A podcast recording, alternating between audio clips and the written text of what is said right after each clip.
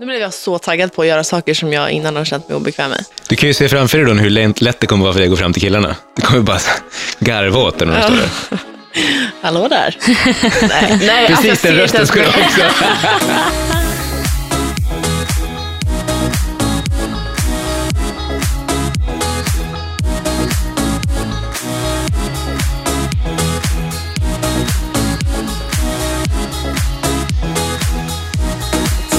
To shine. Det är måndag igen. Ja, pod going up on, On a a Monday. Monday. Du, du, du. Det är måndag igen. Hallå allihopa. Hej! Idag är vi återigen jätteroligt sponsrade utav lärarjouren.se. Som är ett företag som förmedlar vikarier till förskolor, grundskolor och gymnasium. Och är ett perfekt extrajobb verkligen för dig som pluggar och bor i Stockholm. Va? Alltså Hanna, jag kan inte se dig stå typ som en ledare i ett klassrum. Jag vet. Alltså jag, det känns som att folk har svårt, eller jag har svårt att få folk att lyssna på mig. Du vet det finns ju så människor som, verkligen, som man verkligen lyssnar på och tar in vad de säger. Det känns som att jag pratar så mycket med mig själv och så här, om onödiga saker att folk liksom inte, när jag väl säger någonting så är det inte så intressant. Även fast det kanske är intressant så upplever man det inte som intressant. Fattar du? jag fattar, jag är med dig. Och jag vet inte, så jag skulle egentligen behöva typ träna på det här med att liksom tala inför andra. Mm. Kanske borde bli vikarie. Ja, jag vet inte. För man, det är ju ändå så här, när man lär andra också så lär man ju sig själv. Och alltså du vet, Va? Vad menar du med det? nej men så här, att lära andra saker, Mm. det lär man ju sig själv på. Fattar du? Hur- Ja, men, alltså, Alltså, jag lär precis menar du av kunskapen eller om att, Både och. Kunskapen och att jag lär, lär mig hur jag ska lära andra saker. ja exakt, om att lära. Ja, ja. jag är med dig, jag är med dig. Ja, det är skitbra. Mm. Men Hanna, då tycker jag att du ska gå in på lärarjouren.se och anmäla dig. Jag får göra det helt enkelt. och någon som däremot kan prata, det är vår gäst idag. Ja, Johannes Hansen. som är typ världens mest inspirerande människa. Ja. Han är föreläsare och en riktigt duktig mental coach. Det är alltså verkligen så roligt att ha dig här idag. Ja. Vi har varit vara här. riktigt taggade på det här avsnittet. Men jag måste erkänna, jag har faktiskt varit lite nervös Okej. för att du ska komma. men jag har känt press typ. Jag bara, nej men jag måste leverera nu här. Ja. Så är det. Jag har jättehöga förväntningar. Det visar att jag gjorde research om dig. det visar att jag gjorde research om dig. Säger Hanna bara, nej vill du veta något sjukt om honom? Typ. Jag bara, ja vadå? Hon bara, han har föreläst för över 150 000 människor. Mm. Hon bara, det måste jag fråga honom om det var alla på en och samma gång. jag bara, hur tänkte du nu? Vart skulle alla få plats då? Det hade varit vackert. Ja, det hade varit riktigt roligt. Nej men du, eh, vad har du gjort idag? Hur mår du? Jag mår jättebra. Eh, Jag känner att jag, jag pikar på något sätt i livet. Jag har väldigt roliga dagar. Mm. Eh, id- idag har jag suttit och tänkt. Berätta, vad är det du gör- gör liksom om dagarna? Jag har ett jättebra team runt omkring mig, så det, det jag fokuserar på är att jag dels skriver texter, Mm. eh, jag förbereder föreläsningar, står på scen och sen förbereder jag möten eh, med klienter och sen sitter jag i möten med klienter. Det är det jag gör. Ja. Det här med texter bara som jag tänkte lite på. Jag, vi självbloggar ju och så och vi skriver mycket. Men jag har jättesvårt att skriva saker om jag verkligen inte känner det. Mm. Alltså, Ja, är du alltid så här, verkligen så här inspirerad? Alltså, känner du alltid att du har så här, Nej, Att absolut. du- jag, jag, jag tror att Eller det där är intressant. Jag tänker kreativa processer överlag. Det är eftersom jag har ju ett jobb där det inte går att, eh, du vet, idag är jag inte pepp. Liksom. Eh, utan jag behöver hitta ritualer för att komma in i tillstånd. Så att jag tror att dels är jag väldigt bra på att, att eh, sätta mig i positiva tillstånd. Titta på liksom inspiration, lyssna på någon bra låt, ut och träna innan. Du vet, så, här, så jag vet vad jag behöver för att komma dit, därför att det krävs av mig. Det är en sak jag gör. Sen så har jag märkt att det är svårt för mig att skriva, eh, skriva på nytt, alltså börja en idé helt från början, från ingenting. Utan ofta så kommer det av att jag står på scenen och sen så säger jag någonting som jag tänker efteråt, fan det där var bra. eh, och sen skriver jag ner det för mig själv och så har jag en tanke på det jag ska börja skriva. Eller att sitter i ett möte och, och verkligen märker att det där tog eh, effekt förra mötet. Då har jag ett tema. Annars så är jag bra på att utgå ifrån tidigare texter med den känslan och sen så skriver jag om. Ja. Eh, så det är olika eh, processer beroende på vad jag ska göra. Men jag tänker så här, folk som kommer till dig, de kommer till dig med ett problem. Mm. Ja, och sen ska du hjälpa dem. Vad är det vanligaste problemet folk vill ha hjälp med? Oj, ja, det finns topplistor tror jag. Eh, det finns nog inte det vanligaste, man kan nog dela upp det i personlighetsprofiler kanske. Men, men oftast så är ju en av de största problemen vi har att vi är dåliga på att förstå våra egna problem. Alltså vi är dåliga på att felsöka. Så vi har en idé om vad vårt problem är, fast det är inte det som är problemet. Så skulle man kunna säga övergripande. Men sen ska vi gå till topplistor. Vad, vad kommer man till mig med? Oftast så, antingen med inspiration. Det här vill jag verkligen få till. Eh, hur, ska jag, hur ska jag göra? Eller, det här är jag så jävla frustrerad på. Jag vet inte hur jag ska gå vidare i det här. Liksom. Eh, kan du hjälpa mig? Det, det är nog två, så här, om man ska hitta huvudrubriker. Sen finns det ju mer specifika saker. Nu vill jag ta den här verksamheten från den här nivån till nästa. Eller nu vill jag, du vet. Ja, det är eh, sådana grejer också. Jag tänkte att det bara var om man hade typ, den här rädslan har jag, hjälpt mig bli av med den. Eller, Nej, jag ska säga, mitt jobb har utvecklats rätt mycket från att när jag började så var jag mer han som peppade. ja. För att jag var inspirerad själv. Så att jag, jag hade en massa idéer om att det här borde folk liksom, eh, liksom också få reda på. Eh, och i och med att jag jobbat med fler människor över tid så har jag ju lärt mig mer liksom, eh, metoder för, för eh, och blivit mer och mer strategen skulle jag säga. Alltså personen som kan komma dit, kan, kan säga, här nu ska du ta dig själv från punkt A till B. Då är det smart att tänka på de här sakerna. Men vad är det vanligaste, eh, vanligaste problemet och rädslan för unga? Alltså Mm. unga tjejer. Ja, men är inte det jättemycket bättre ifall ni berättar vilka problem ni sitter med? Ah, Jag har typ jättemycket prestationsångest. Ja. Har jag, har jag insett. Bara så att du skulle komma hit, då fick jag på riktigt ångest. Mm. Jag, var, jag var skitglad, tar det inte så, men jag fick så här... Jag Det var, bara- det var därför du så, var så konstig eller svår att få tag på? Eller? Eller hur, jag bara bangade sista sekund. Ja. ja, men det är väl vanligt. Prestationsångest är jättevanligt, ja. Är det det? Eh, jag vet inte vad jag vill är något annat som är väldigt... mm, det är Vanligt. min. Ja, Den är med dig. Eh, borde jag göra det här eller det här? Alltså ambivalens, som är ska jag, ska jag inte? Ska jag, ska jag inte? Ska jag, ska jag inte? Den är också väldigt vanlig. Och sen bara, jag vill så mycket. Du vet. Åh, allt det här måste jag göra. Liksom. Det här Alltså, är min lista med, med, med, med, var ska jag börja någonstans? Det är Ja, så jag också. Börja. Ja, men alltså, Så här, jag gör en sak och börja. Jo, men nej, börja. ja. alltså de där punkterna du rabblar nu, jag har typ problem med alla. Ja, men jag med. Men sen, jag är också så här, jag ehm, kan inte slappna av typ. Jag är alltid så här, måste liksom, eh, jag kan liksom inte sitta och ta in så här vad som händer just nu, utan jag är alltid stressad. Jag alltid så här, har någonting jag måste göra, alltid så tänker jag så här, okej vad ska jag göra efter det här? Mm. Jag kan liksom inte vara i nuet typ. Det är väl mitt största problem egentligen tror jag. Mm, och det är ett exempel nu då. Nu, nu formulerar du ett problem, ja, eller hur? Alltså, det vill säga att när, när du skulle träffa, vi träffas, du och jag, då kommer du till då, säger vi. Och så säger du så, jag, jag kan liksom aldrig slappna av, jag kan aldrig bli närvarande, jag, liksom, jag bara tänker på nästa steg hela tiden. Då skulle jag säga att det där är ett typexempel på när du då har formulerat dina egna problem, där jag skulle börja gräva i det. Vi säger att det här är rubriken nu då. Okej, jag vet, jag kan inte bli närvarande. Okej, vad menar du, skulle jag fortsätta med då? Alltså, det vill säga, bryt ner det här. Det vill säga, Gräv i okej, hammaren nu, jag ja, vill men höra det Eh, när, i vilket tillfälle till exempel frustrerar det dig?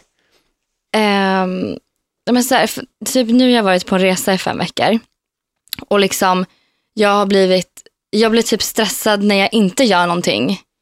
För att jag känner så här, att jag måste, vänta det blir jätteluddigt, jag vet inte jag ska säga det. Jag tycker inte alls att det är luddigt. Alltså så här, jag blir, om jag typ in, om jag bara så här, ligger vid poolen och då liksom inte gör någonting, då blir jag så här, men gud nu kan jag faktiskt ligga här och blogga istället. Mm. Eh, och göra det samtidigt. Så jag, multit, alltså jag gör alltid sak, flera saker samtidigt. Mm. Sitter aldrig och äter frukost och bara liksom äter, utan då är det alltid så här, svara på mail, någon ringer, man instagrammar, alltså allting sånt. Just det. Så att istället för att säga att du inte kan vara närvarande ofta, så snarare känner du att du konstant ligger efter med grejer. Ja, Mm. Så då har du väldigt många saker som du har bestämt dig för att du måste göra. ja, Mm. Så då börjar man ju titta på, istället, istället för att fly- flytta fokus till att säga att det är, det är något fel på mig, jag kan aldrig vara närvarande. Så snarare handlar det om att sätta vet, både ambitionsnivå, alltså det vill säga hur mycket saker ska jag göra den här veckan? ja, Och när, när, när ska jag sluta göra saker? Alltså när är det bra nog? Eh, det blir ju den typ av diskussion vi behöver ha istället. Istället för att säga, ja, men jag kan inte vara närvarande, ska jag träna på då? Jag ska, ja, men yoga säger jag då. Eller du vet, så här, eh, du borde träna för att liksom, på att sitta och inte göra något. Ja, men det kanske är en sak att börja säga, men säger man det till dig fast du fortfarande inte förändrar din ambitionsnivå, då kommer inte det spela någon roll, eller Nej, hur? nej. För då kommer du fortfarande känna dig alltid efter. ja, Ja, Så det är mer så här, okej, hur många blogginlägg ska du göra i veckan? Okej, och när du har gjort så många, okej, är det här rimligt antal? Eller ska vi skära ner dem till hälften? Om vi ska skära ner dem till hälften, då, då behöver du liksom snarare skriva ner det för dig själv och bestämma dig för att det är det här jag ska göra just nu. Det andra då, okej, jag ska både blogga och jag ska göra 500 inlägg i veckan. Jag ska träna och vara sjukt fit. Jag ska se till att jag alltid umgås med polare jämt. Jag måste ha flera killar på gång samtidigt. Eller vad det nu var för någonting. Är ni med? Om hela ambitionsnivån är så fruktansvärt liksom, lång lista, ja, men hur skulle du inte kunna ligga efter? Du kommer aldrig hinna ikapp. Du kommer alltid känna dig pressad. Ja. Så det Gud, börjar vid listan. Gud, intressant.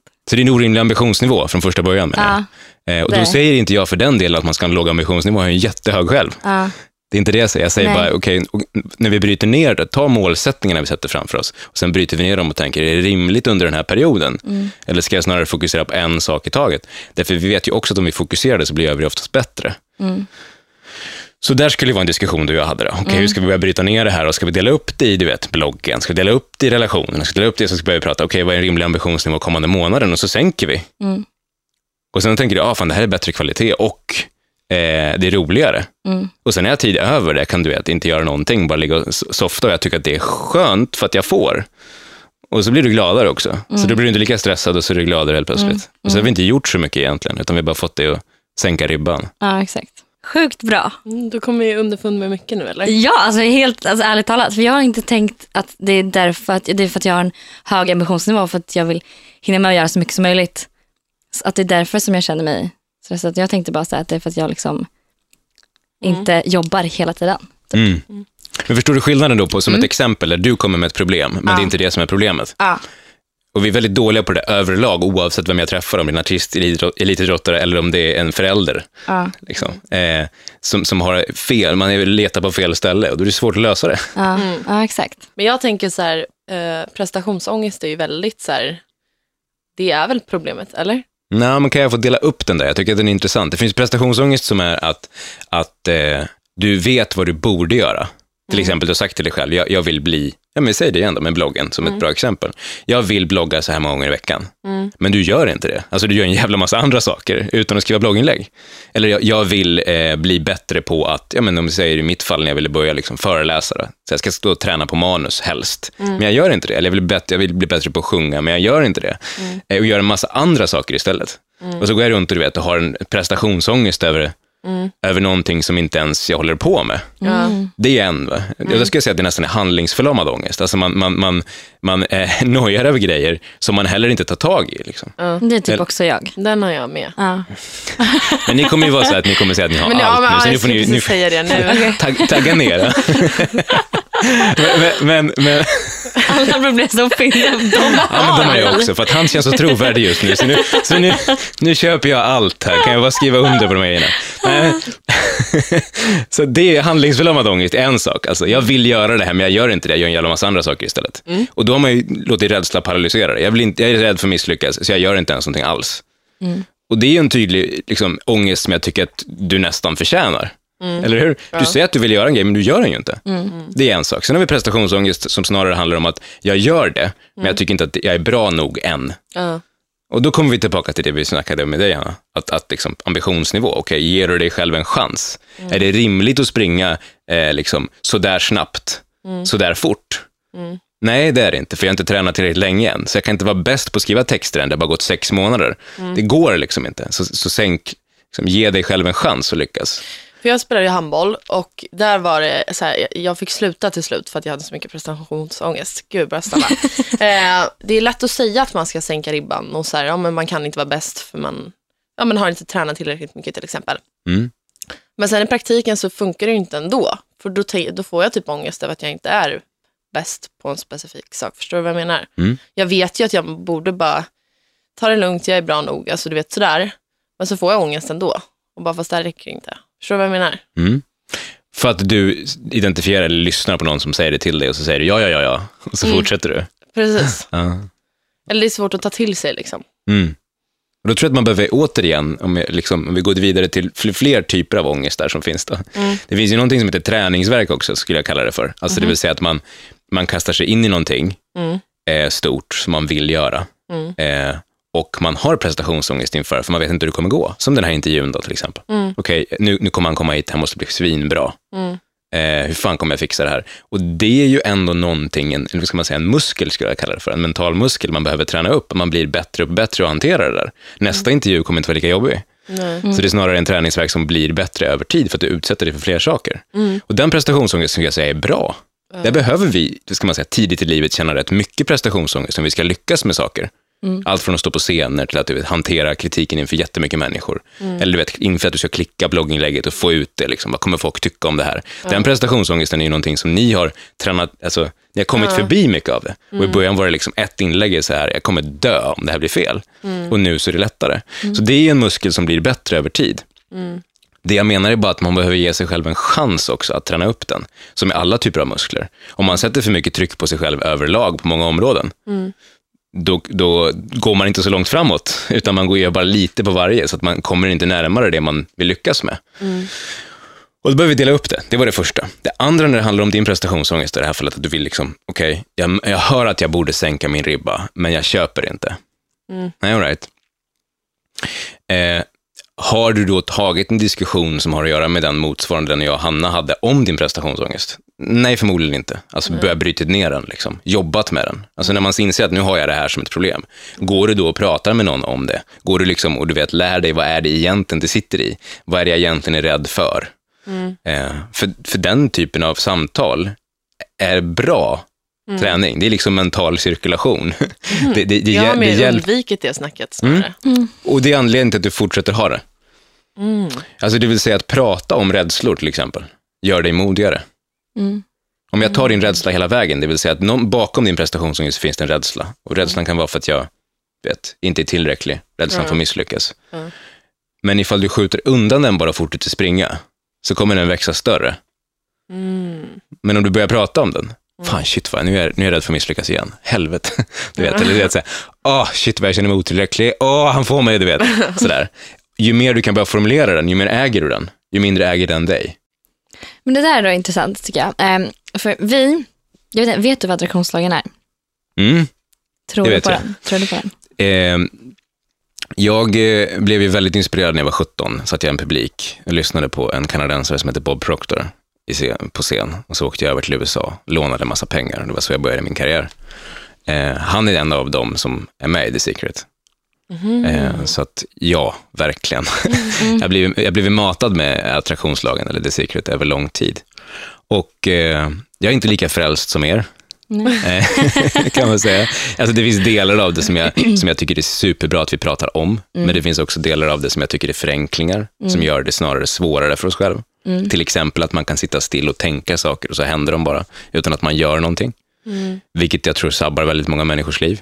Om man sitter och tror att det är så det kommer ske. För, för, för det första så gör man ingenting, så att det händer ingenting. Och i steg nummer två så blir man förmodligen, du vet, använder samma du vet, taktik av attraktionslagen, att man slår på sig själv. Det har inte hänt någonting för jag har inte gjort någonting. Och sen har det inte hänt någonting, så då är det mitt fel. Eh, vilket jag tror kan vara väldigt skadligt för, för många. Eh, om man inte får hjälp med att förstå att du behöver också göra saker. Däremot, vad man tänker påverkar hur man känner sig. Du vet, alltså att det påverkar vilka andra människor som kommer känna sig i harmoni med dig. Du vet, vilka människor som du under ett möte kanske känner sig att, fan, du vet, bara genom att du är som du är så kommer ni närmare varandra.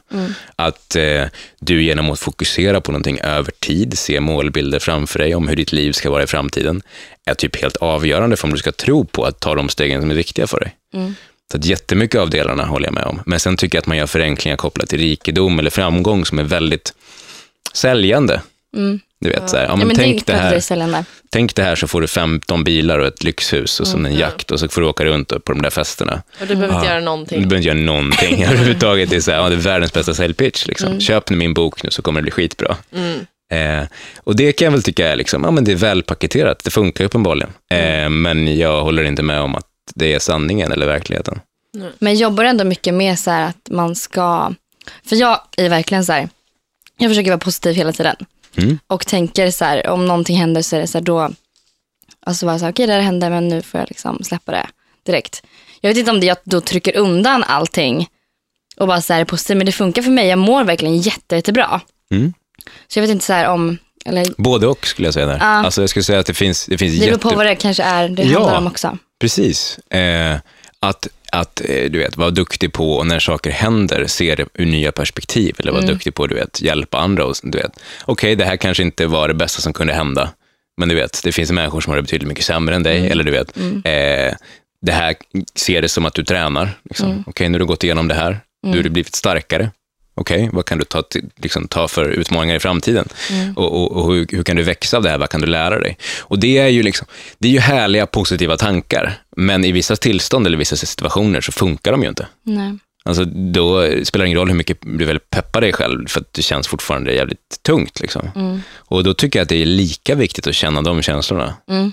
Alltså det vill säga, när du väl känner dig ledsen, känn skiten hela vägen. Liksom. Eh, inte så, som ytterligare liksom ett försvar för att inte ta tag i saker, utan snarare så här, känn det och sen gå vidare. Därför att jag tänker att ifall du känner dig ledsen och känner ut de känslorna, så kommer du också bli bättre på att känna dig glad. Jag märker att det funkar så. Liksom. Att när vi rensar känslor, så blir vi bättre på att känna alla känslor. Mm.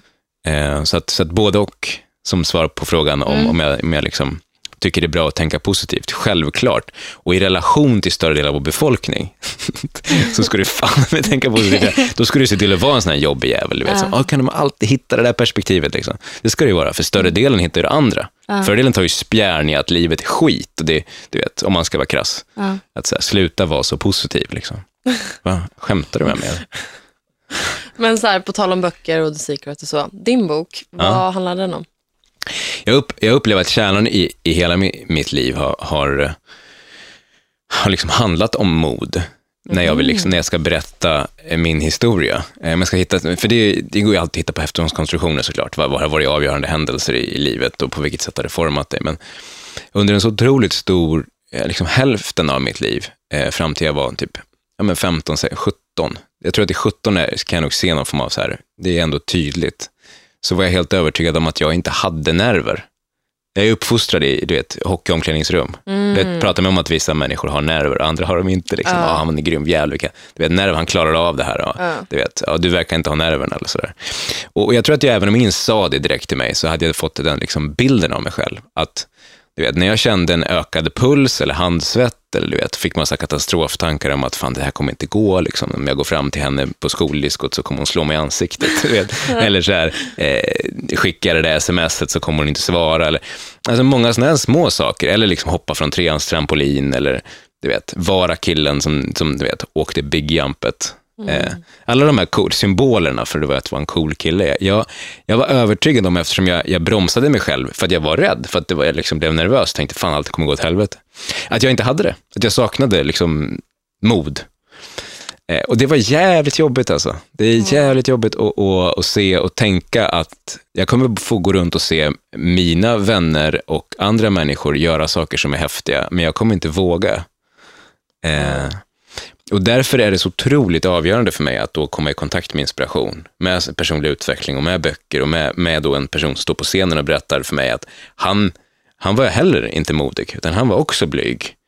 Men han hade haft en bra förebild och mentor som hade börjat putta honom ut för kanten ändå. Du vet, så här, fan, sl- sluta låtsas att du, du vet, gör, gör grejer. Och, så ser att, och hans värld hade liksom vuxit på olika sätt.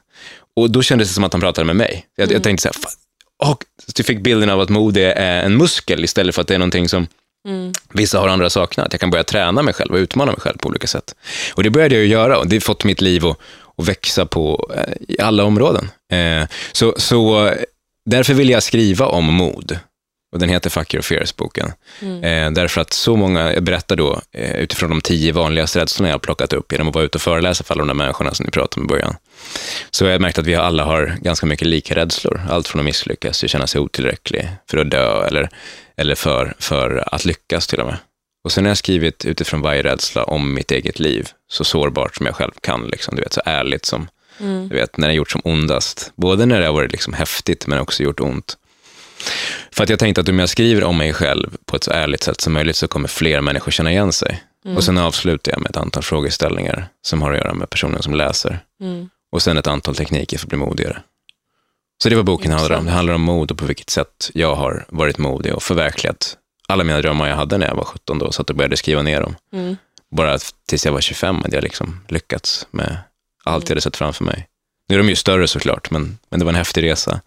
Och det vill jag utöva för jag tycker det är så kul att prata inför för unga människor på, på arenor för att det är... Jag kommer ihåg hur det känns att sitta där. Ja. Men finns det då något så här, om man tänker att det är någonting man vill göra men som man inte vågar. Mm. Finns det någonting konkret man kan göra direkt nu liksom? Mm. För att våga göra den här saken? Ja, och det där har lite grann att göra med, återigen, vad man är för typ av person. Mm. Jag, jag tror att jag menar, eh, har man har man väldigt mycket kontroll-issues, då är en teknik är att kasta sig in i saker. Mm. Alltså du vet, innan man hinner bli rädd. Det, Klicka, det, på, så gör jag. ja, jag vet, relaterar kli, inte. klicka på sänd, du vet, innan Mm. du hinner tänka en gång till och veta att du kommer bromsa dig själv. Du vet, klinga i glaset, ställ dig upp, Mm. eh, räck upp handen, Mm. du vet, gå fram till killen. Mm. Så. Istället för att överanalysera situationen. Ja, man bara säger vad kommer han säga, hur kommer han, tänk om han tittar på mig som jag vore helt dum i huvudet och bara, du vet, så här, Mm. skrattar och går därifrån, eller du vet, alla de här katastroftankarna som börjar liksom spelas upp. Om du bara direkt bara går fram och så ställer du, då måste du säga någonting. Ja. Eh, det skulle jag säga är ett, ett trick för Mm. väldigt många att göra. Eh, det är, så det, ja, en vanlig grej liksom. Eh, vad skulle jag mer ge som ett tips då? Vad- Känner du igen dig där också? Nej. Nej, du gör inte det alls. Nej. Vad brukar hindra dig då? Där hade jag känt prestationsångest. Typ gå fram till en kille. Ja, Jag hade bara så här, nu ska jag pitcha mig själv här. jag har du gått fram till en kille någon gång? Nej, Någonsin? nej, Aldrig? Okej. nej. Nej, men då är väl Men det det... var ju det, det var ju samma sak väl? Att du bara ska göra det då istället för att innan du hinner tänka här tankarna. Ja, jo. Ja, ja. Jag skulle först, men i det här fallet så verkar det inte slå på dig alls, därför att du ser inte dig själv ens i närheten av det. Så då ska jag Nej. börja tidigare. Då ska jag börja med att du skulle börja se det framför dig överhuvudtaget. Men hon är där, hon, hon, Hanna tittar ju, liksom, ser det framför sig, jag skulle kunna Ja. gå fram, men du vet, bromsar sig själv. Ja. Du är inte ens där i närheten. Jag ser det på dig, du är paralyserad, bara sitter och tittar nu, liksom, aldrig i livet. Eh, och då skulle, jag ju, då skulle jag ju istället du vet, börja först börja se framför mig det. Mhm. Mm. Att börja se idén om att du går fram till någon, det är första steget för dig. Så jag skulle börja tänka det. Alltså, se, se bilderna, ja. Ja, precis. Visualisera, apropå attra- attraktionslagen. Mm. Vet, att börja se framför dig att du skulle kunna vara en sån typ av person. Det är första stegen för dig att överhuvudtaget gå närhet. Sen skulle jag ju nu använda att jag har Hanna nära, då skulle jag ju faktiskt putta fram henne. Eh, I det här fallet. Eller ta hjälp. I ditt fall så skulle jag, märka att, eller hur du får mycket energi av att hon är sådär. Mm. Mm. Då skulle jag ju ta hjälp av henne. Så då ska jag se till, nu går vi fram tillsammans. Så att hon tar dig i armkrok Men då tänker jag så här, om, jag, om, om vi pratar om att gå fram till en kille, då hade Mm. jag tänkt så här, han kommer tycka, eller så här, då, vad fan, jag skulle väl kunna gå fram själv, vilken tönt jag är typ. Mm. Vem vågar inte gå fram själv, typ. Och så får jag bara så här, jag vet inte, då får jag ångest, så känner jag mig sämst bara, och så skiter jag i att göra det. Mm. Vill jag hjälp, ska jag hjälpa dig med en till metod då? Mm. Det där är ju den inre rösten du har, Mm. Som konstant sabbar allt. Mm. Eller hur? typ, Ja. Eh, jag skulle vilja att du, att du placerar den utanför dig själv. Om du tänker att du, jag lyfter ut min hjärna här framför er nu och så delar jag den på två. Så i mitten i den här hjärnan så finns det en liten mandel ungefär, Okej. som, som heter amygdalan. Ja. Ja, du vet, vårt, som styr massa känslor och rädslor och sådär. Ja. Ja. Se framför att det är ett litet kontor i den här amygdalan, du vet, ett litet kontorsrum. Och så är det en skrivbord och så är det en stol. Ja. Ja, och så sitter det en liten, liten man då, i min, men det sitter väl en liten kvinna i din. då. Så min lilla man heter Hans.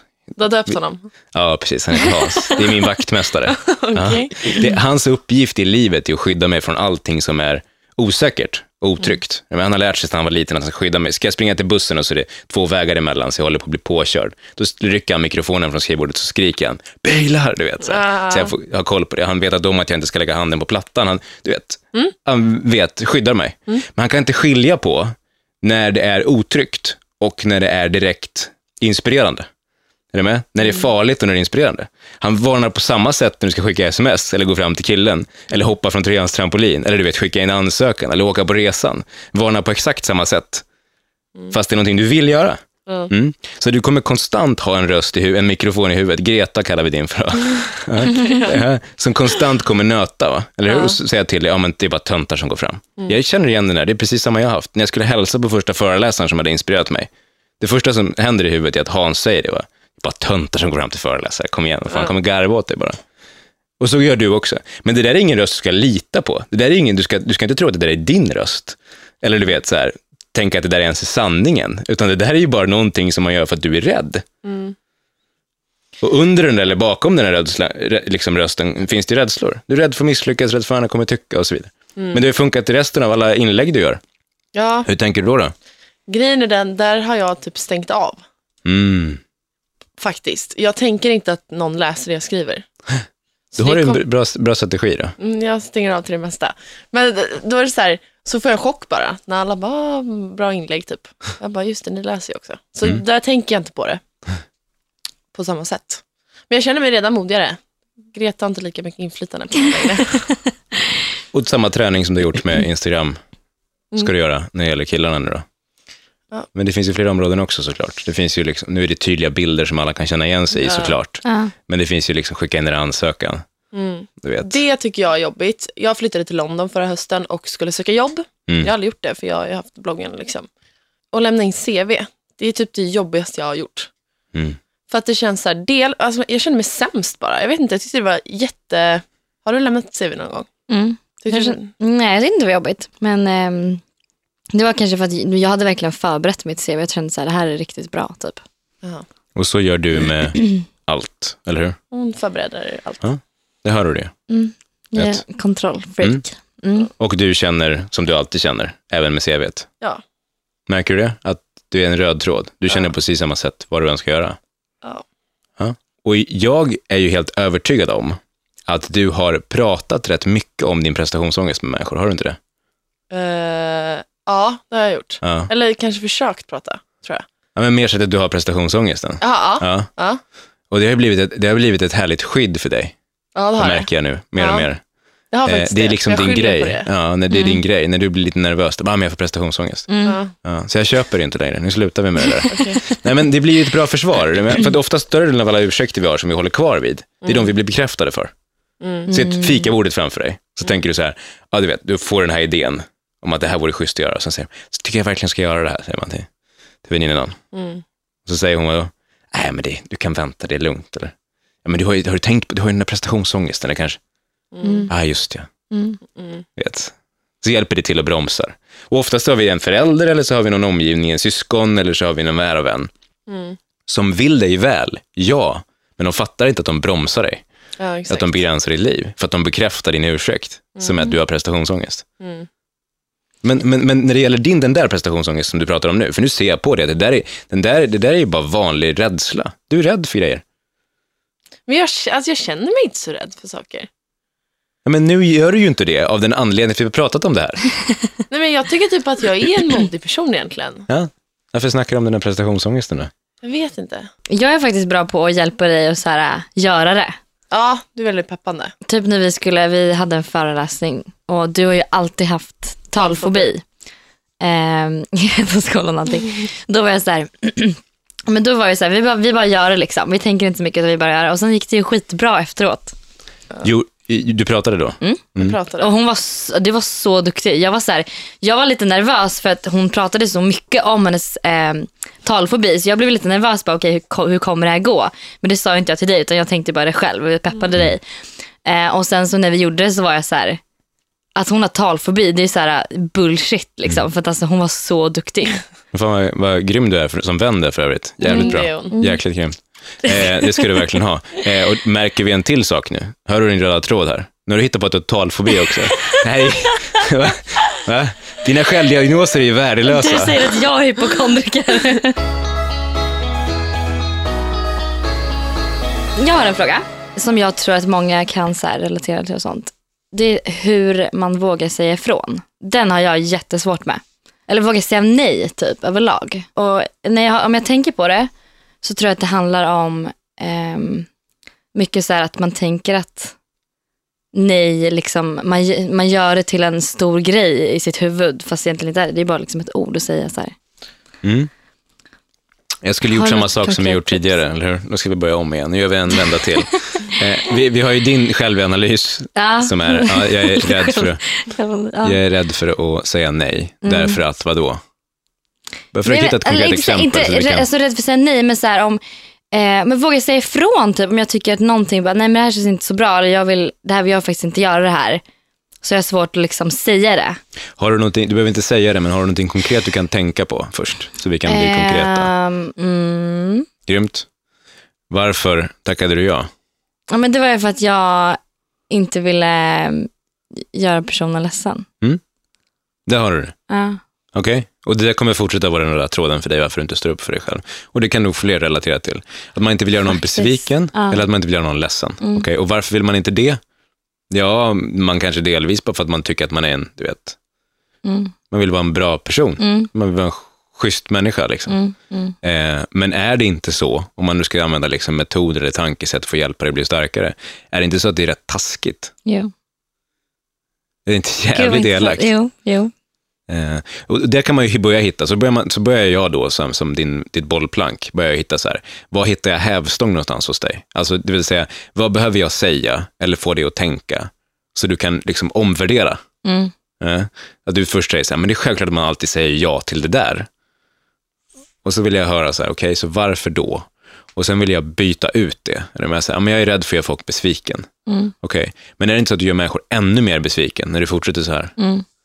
Och sen, du vet, så jag, Mm, jag, jag mm. tar ditt största, liksom, Mm. eh, din största rädsla och så vänder jag på den. Mm. Och får dig att förstå att det faktiskt är, är liksom ett tankefel. Ja, ja, ja. Och sen börjar jag sp- spola fram den över tid förmodligen. Så då säger jag så här, tänk om du fortsätter som du gör just nu. Mm. Du har, fort, du har problem med att du har för mycket att göra, tycker du. Ja, en del av det skulle jag nog säga att det handlar om det här. Mm. Du vet. Okej, så du känner att du konstant aldrig är närvarande. För att du inte vill göra folk besvikna och för att du har för hög ambitionsnivå.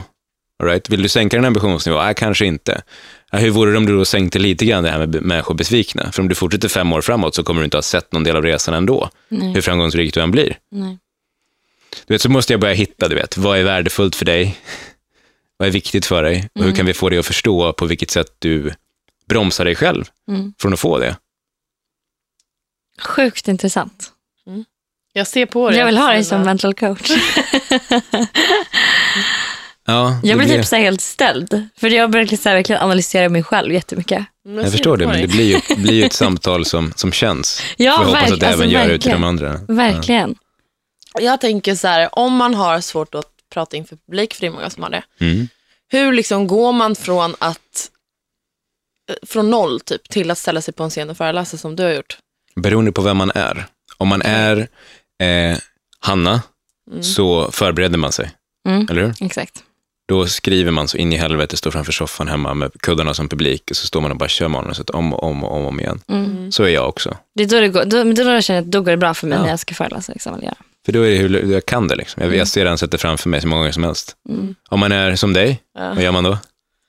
man bara kör. Då bara kör man. Precis, eller hur? Då blir man uppputtad. Ja. Och så kommer det och så blir det hur bra som helst. Så tänker man, fan hände precis? Mm. Så kommer du knappt ihåg vad du sa. Men folk tyckte det var bra. Ja. Exakt så där är det. Ja. Exakt så är det. Så det beror på vilken personlighetstyp man är. Ja. En annan fråga. Många i vår ålder är så här, man vet inte vad man vill göra, man vet inte var man vill bo och det är många som vill flytta utomlands men som inte vågar göra det. Mm. Hur ska man liksom hitta modet till att bara ta sin resväska och dra? Ja, det blir ju en väldigt stor fråga, såklart. Eh, men, men jag kan ju försöka ge lite olika perspektiv på det. När man befinner sig i, i liksom en ung ålder överlag, så har du ju absolut ingenting att förlora på i stort sett någonting. Nej. skulle jag börja med att säga. Det är så här, du har ju, du har ju inga å, an, liksom ansvar, åtaganden, familj, barn, hus, investerat. Du, du spelar liksom ingen roll vad du gör överhuvudtaget egentligen. Du är väldigt fri. Det som brukar göra, göra unga människor ofria är att de har en väldigt nära relation till familjen. Det, det kan vara det som känns bromsande. Liksom. Ja. Men då är det samma sak där, om du nu känner jag vill inte, jag vill liksom inte från min familj. Det är bättre att du gör det nu än att du gör det när då i sådana fall dina föräldrar blir äldre eller vad det nu var för någonting. Liksom. Det är kanske är större risk för att det inte vet jag, händer någonting. Försöka hitta liksom perspektiv som gör att det är just nu som jag, det är nu eller aldrig, den känslan. Tycker jag är viktig. Jag tycker också det är viktigt att, att, att, eh, alltså börja för sin egen skull, varför vill jag flytta utomlands? Mm. Alltså det, det, här, det är många som säger att de vill massa saker. Eh, Men, men vill man det då?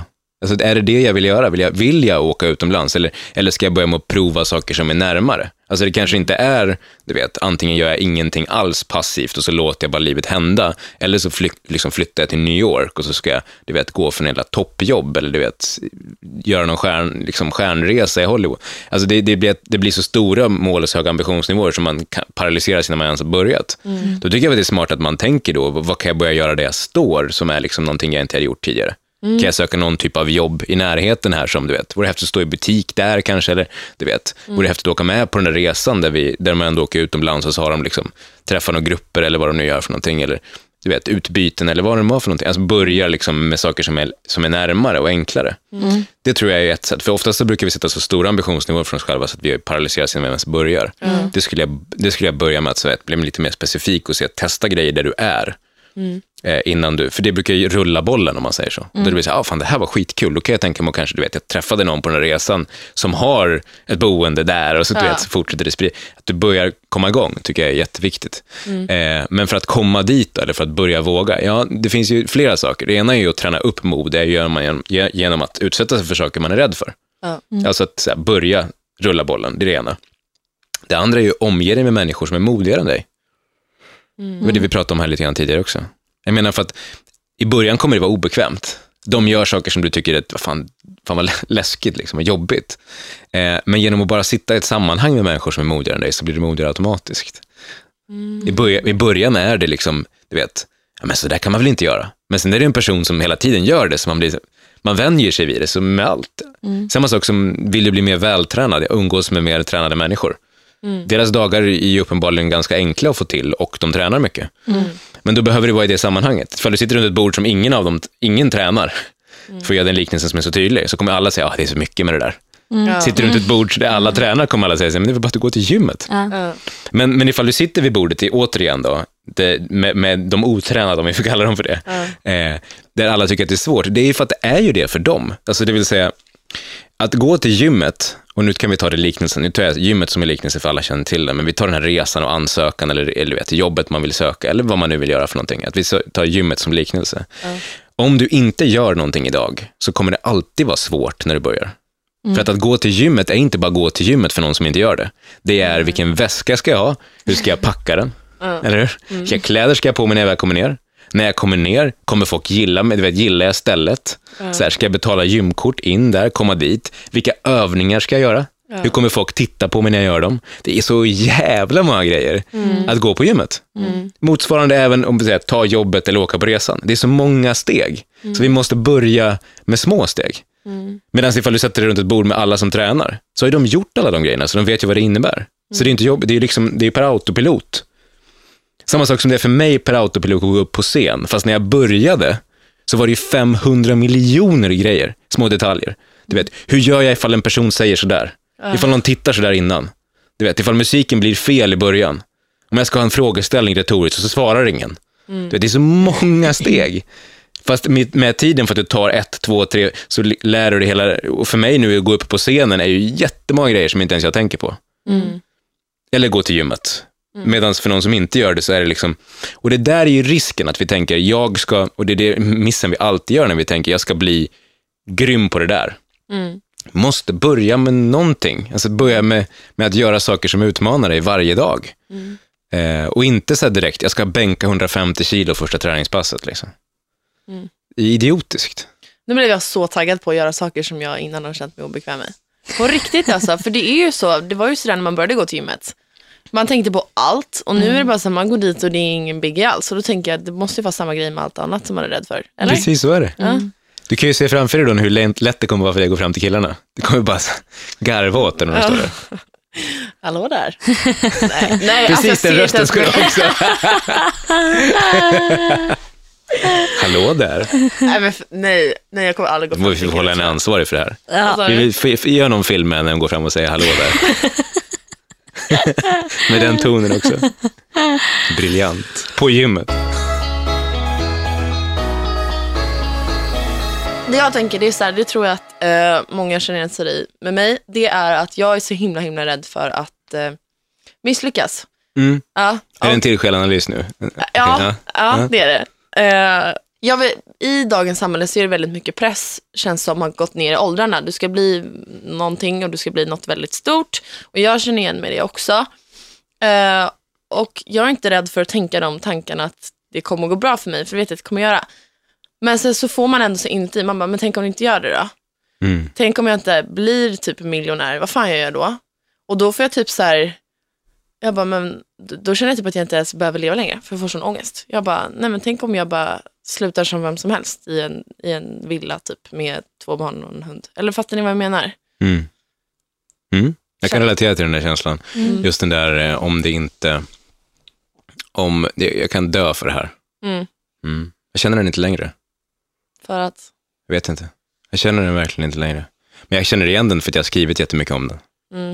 Eh, Och har ju för liksom följt min egen psykologi över tid, så skrivit mycket texter så jag kan liksom titta tillbaka på hur jag tänkte kring saker. men du är ändå i och för sig på väg, det känns som att du har kommit in i det, du har ju liksom gått framåt. Jag har typ, vad fan jag är 20 år och har allt framför mig, det kanske det. Ja, jag tror det. Att det och, och, och där kan ju liksom inte jag ge något mer råd eller stöd när jag ser, du vet, när jag lär känna en psykologi, som i ditt fall. Många relaterar nog precis till det du säger.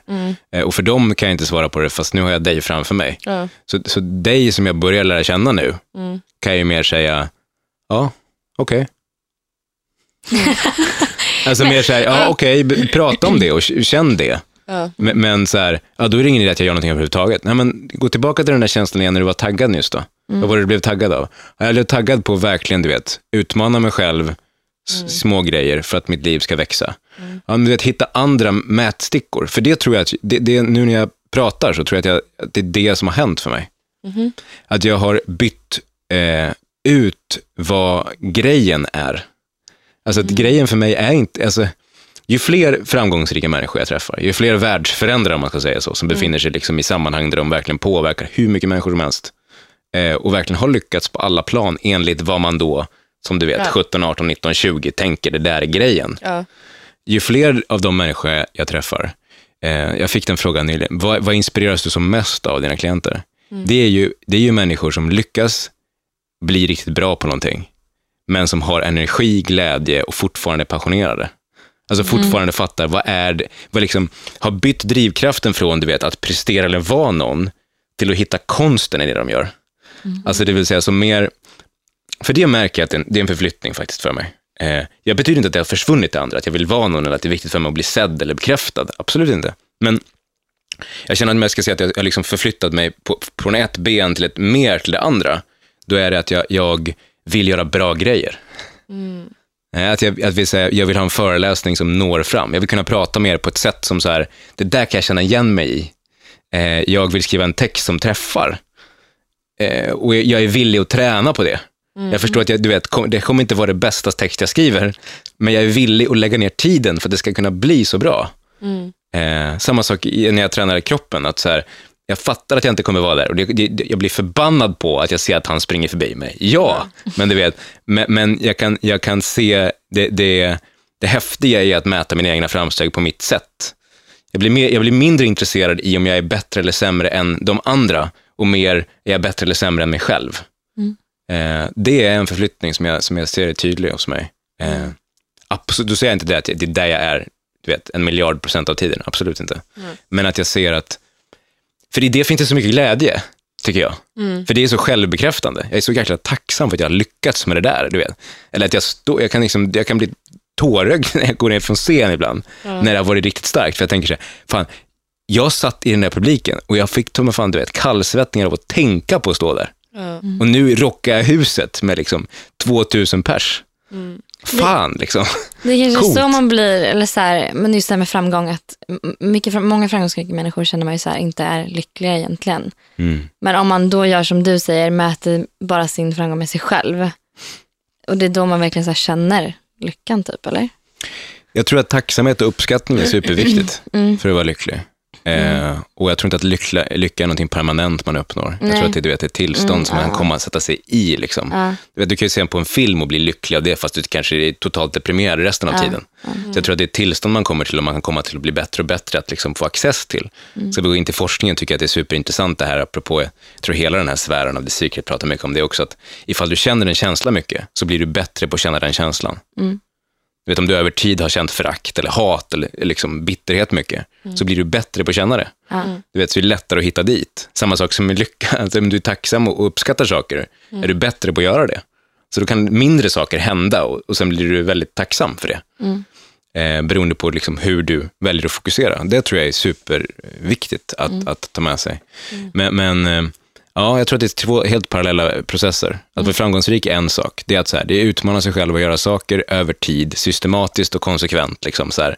Gör det här, ta nästa steg, bli bättre. Men lycka tror jag är ett helt annat spår. Det handlar mycket mer om tacksamhet och uppskattning som inte alls behöver ha med varandra att göra. Okej. Jag tänkte vi ska avrunda med eh, Tre Några- snabba frågor. tre samma frågor. Kör.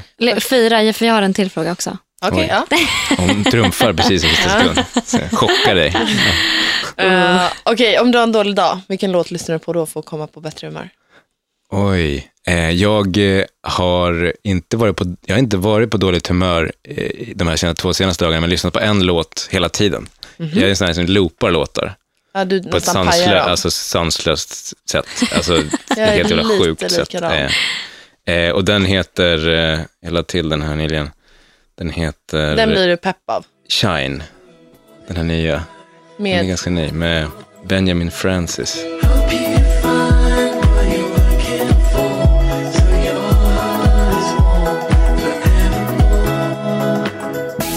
Superfin låt. Mm, varm i hjärtat. okej. Eh, vilken person inspirerar dig mest? Och varför? Just precis nu och här, nu är det Kevin Hart. För jag, tittade på, jag tittade på hon, honom i morse. Så nu, jag tycker han är fantastisk. På vilket sätt? Hans energi, hans Ja, energiglädje. hans energi. Ja. Hans, hans sätt, hans maner, om man får kalla det för det. Man, maner, om man, man ser det som en karaktär man spelar delvis, du vet. Du kliver in i en viss typ av roll i hans humor. Det är fantastiskt. Alltså. Jag ska se honom i januari. Ska du? Ja. Nu blev jag avundsjuk. Lös det bara. Ja, jag får göra det. Bara köpa en biljett och gå dit, storma istället. Mm. Gå fram Ragga till på honom. killar. Ja. Gå fram till honom och bara, hallå där. Okej, och om du har en dålig dag, vad gör du för att komma på bättre humör? Har du inte ens sagt det? Frågat Nej. det? Det var en låt. Vilken låt att lyssna på? Jaha, okej. Okay. Om jag har en dålig dag, då, eh, jag är bra på att bryta, bryta mönster. Då tittar jag på, du vet, lyssnar på en låt, tittar på ett YouTube-klipp, eh, ser en film som jag gillar, kanske. Inte lika ofta som YouTube-klipp. Eh, ut och springer, tränar. Mm. Ja. Okej. Det är för jag, jag, jag tror inte jag tillåter mig själv att ha dåliga dagar. Alltså. Det sa jag till Hanna. Jag bara, jag vet exakt vad han kommer svara. Han kommer säga någonting om att han inte kommer tillåta sig själv att ha dåliga dagar. Nej, men jag tror att, för givetvis så har jag, alltså så här, i en, i en, slår man ut dem över tid så finns det bättre och sämre dagar, eller bättre och sämre perioder också, helt övertygad om. Du vet, mer fokuserade perioder där man inte alls kan känna samma typ av glädje, för jag går in i prestation. Liksom. Eh, men jag skulle nog när jag ser att jag har en du vet, sämre dag, det, det, det, det, då får det vara några timmar. Alltså. Eh, Jaha, stänger du bara av sen då, eller? nej, men jag tror inte att jag, jag känner, det relaterar inte till stänga av, utan att jag går in i pepp då. Ja. Sen ja, du kör så. Ja, att jag går in i, i liksom, jag tittar på saker som får mig att så här, fan vad grym han är, eller vad du vet, vad, åh, vilken jävla bra låt det här är. Att, att jag går in i, i tillstånd så. Men, men sen ska jag också ärligt säga att eh, det var länge sedan nu som jag blev smälld av en kris eller trauma. Mm. Jag fick en beskärad del av det, större delen av min uppväxt. Men jag har, eh, det var länge sedan som jag hade en sån här dramatiskt, eh, som rockade, liksom, alltså, skakade min värld. Mm. Eh, det, det har bara varit, liksom, i och med att jag driver flera företag, har varit ekonomiska saker som man sitter i, men, men inte som har varit eh, så grova som, som liksom, Mm. Det till, till, liksom, vad ska man säga, till mitt försvar eller till, mitt, till min Ja, hjälp. Eller till, mm, du ja. vet, för det tror jag inte att det är hanterat på samma sätt då, att så här, lyssna på en låt när någon går bort eller sådär. Jag tror att det, det, det måste man få känna, tillbaka till det vi snackade om tidigare. Mm. Bara känna ut allt. Mm. Mm. Sen tror jag att det är bra att ha en bra sparringpartner som hjälper en också se skillnaden på när man känner ut och när man är ett offer. Ja. Ja. Sista frågan som jag kom på lite här under eh, intervjun. Eller vad man ska säga. Eh, Superfrågan. Superfrågan. Nej, men, tycker. tycker inte du att det är, kan vara jobbigt ibland att så här, för det känns som att du verkligen analyserar människor. Mm. Och Tycker dig inte- själv. Ja, och dig själv. Är det inte jobbigt ibland? Eller, så här, eller är det alltid bara intressant? Eller ibland kan du känna så här... Att Jag, du, nej, jag kan inte göra det. Och, och det, det, det är återko- på olika sätt är det där återkommande. Alltså vissa är direkt provocerade av det där. ja, På ett sätt så att det liksom nästan, nästan blir lite otrevligt när man är sådär. Vad fan kan du aldrig, vet, sådär. Eh, nej, inte. Jag tror att det har blivit en så stor del av vem jag är, att jag inte kan se det som någonting jag gör längre. nej. Mm. det är ett filter genom jag ser allt. Mm. Jag gick runt och tänkte på det, jag gick på promenaden hit nu. Mm. Ehm, hur jag går och ser Alltså hur jag går och tittar på människor. Jag tänker Ja. på det, jag tycker det är så fruktansvärt intressant. Så se, ja vilken fin människa det där var, tänkte jag. Och sen så här, jäklar vad frustrerad hon är, och vilken sorg. Och du vet så här, Mm. alltså så det, jag går runt, Ser du sånt på människor? Ja, vi uttrycker ganska mycket i ansiktet sådär. Eh, det är ju någonting man kan, Läskigt. Okej. så, det är ju lite mitt jobb. Det där kan bli no, någon framtida, tror jag, kanske bok eller serie. Eller, så. det är intressant att, att prata om vad jag har lärt mig av att sitta så många tusen timmar framför människor och prata om livet. Mm. Eh, hur mycket man ser, hur mycket, hur mycket människor avslöjar liksom, genom vem man är bara. Mm. Eh, och nej, jag, alltså det, för mig är det ju snarare det som ger mig väldigt mycket glädje. Jag tycker att det är så otroligt intressant hela tiden. Mm. Eh, och jag känner att det är någon form av, eh, blir mer och mer min superhjälteegenskap som jag kan vara med och hjälpa till med. Liksom. Mm. Så nej, så ser jag inte. Eh, och jag blir inte trött på den heller. Så. Nej. Eh, däremot så kan jag bli trött på att andra vet om att den finns. Ja. Mm. Eh, för det betyder att de inte, när jag kanske någon, någon, någon kväll då bara vill säga, kan, inte- kan du inte bara vara dum i huvudet med mig nu? Mm. Vet, kan du inte säga skita i att jag, liksom, för att jag tänker inte på det där nu. Nej. Så kan det vara någon som fortfarande så här, ja, men vad tycker du om, eller, eller Ja. så här, ja men nu sitter du och analyserar. Det Så här, Nej, det gör jag inte. Nej. Släpp dig själv, din Ja. självupptagna jävel. Men Du, det var jätteroligt att ha dig här idag. alltså verkligen superkul. Jag är jätte blown away typ. Och eh, vi har också, vad heter den där?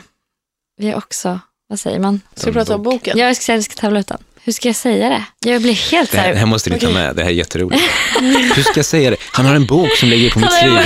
Nej, men Hur ska jag säga jag att den ska komma ut jag till mina lyssnare? Hur fan ska jag göra den här transportsträckan? Från A här, att den ligger på Vänta, bordet. Jag måste gå. Mitt tåg går ju för fan. Oj, det här blir ännu bättre Men avslut. jag måste säga, Du får köra. men vad ska nu. du dra nu bara? Hon drar. om 20 minuter.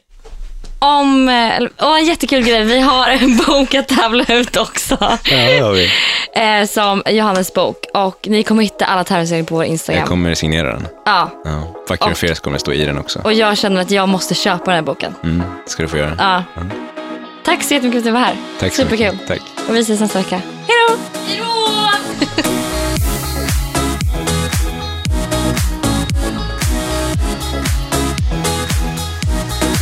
produceras av I Like Radio.